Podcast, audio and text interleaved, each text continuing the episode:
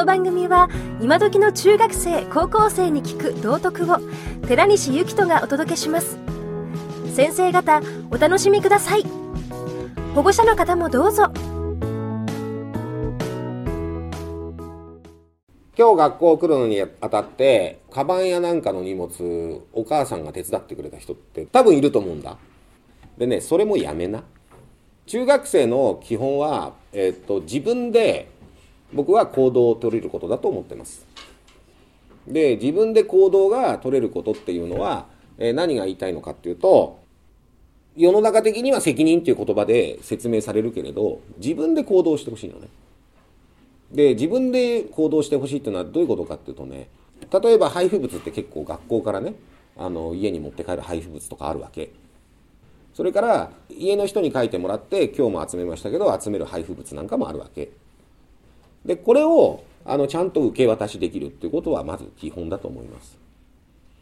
でこれをお母さんに催促されないとできないんじゃ困っちゃう、えー、また同時に、えー、私に催促されて出すんじゃ困る。あのそのそれをちゃんとねしていきたいわけ。でえっ、とまあ私担任なんでこのクラスでね、まあ、ホームルームの時間はねあの、まあ、一緒に過ごしていくわけなんですけど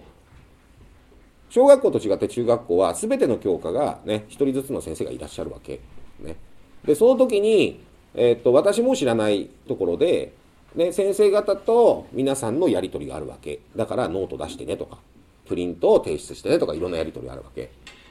で人間だから遅れちゃうことはあるの。だって風邪ひいて熱出して本当に提出日に間に合わないってことだってあるかもしれないじゃないですか。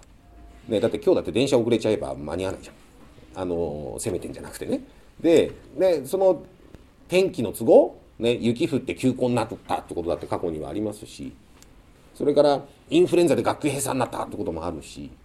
自分が具合悪くて学校休んだってこともあるしだけどねえっ、ー、と提出物っていうものをちゃんと提出するとか期日守って出すとかっていうのはこれは当たり前な話なのね。でもそれを果たせない時のにどう行動するかが実は大事なのね。伝えたいことはもし提出日に提出できなかったら先生に催促される前にすいません。今まで風邪で休んでました。宿題の提出1日待ってくださいとか2日待ってくださいって先生に催促される前に言いに行けばいいのね。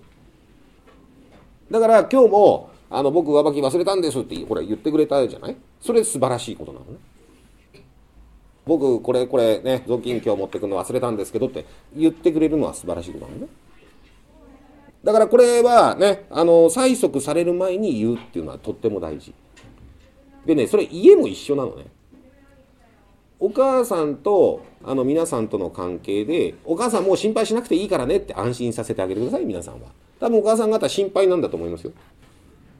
で、えー、まあ、心配されてるのか信じてもらえてないのか分かりませんけどあの大丈夫なのかなって心配してるから多分言われてんだと「あのどうなの？カバンどう?」って言われちゃうんだと思うんだね。でそれはあの学校も一緒ね提出日までに提出してくれなくてで、えー、今度催促してんのに持ってこなければどうなってんだってそれは当然言いに行くわけ同じことなのね。お母さんに「どうなってんの?」ってカバン開けられちゃうのとそれからえ学校の、ね、先生方に授業の先生たちに「提出君提出物出てないんだけどどうなってんの?」って催促されちゃうのは同じ話なのね。でだから催促される前に行動するっていうのが結構大事ですよ。でそれを果たせない時には自分で自ら言いに行く。それ信頼関係ね。だからそれはあの学校の授業の前にね家のねお母さんお父さんとまずそうしましょう。あのちゃんと安心させてあげてください。えちゃんと勉強してるから心配しなくて大丈夫だよって言ってあげられるように勉強も、まあ、した方がいいでしょうし必要な勉強はね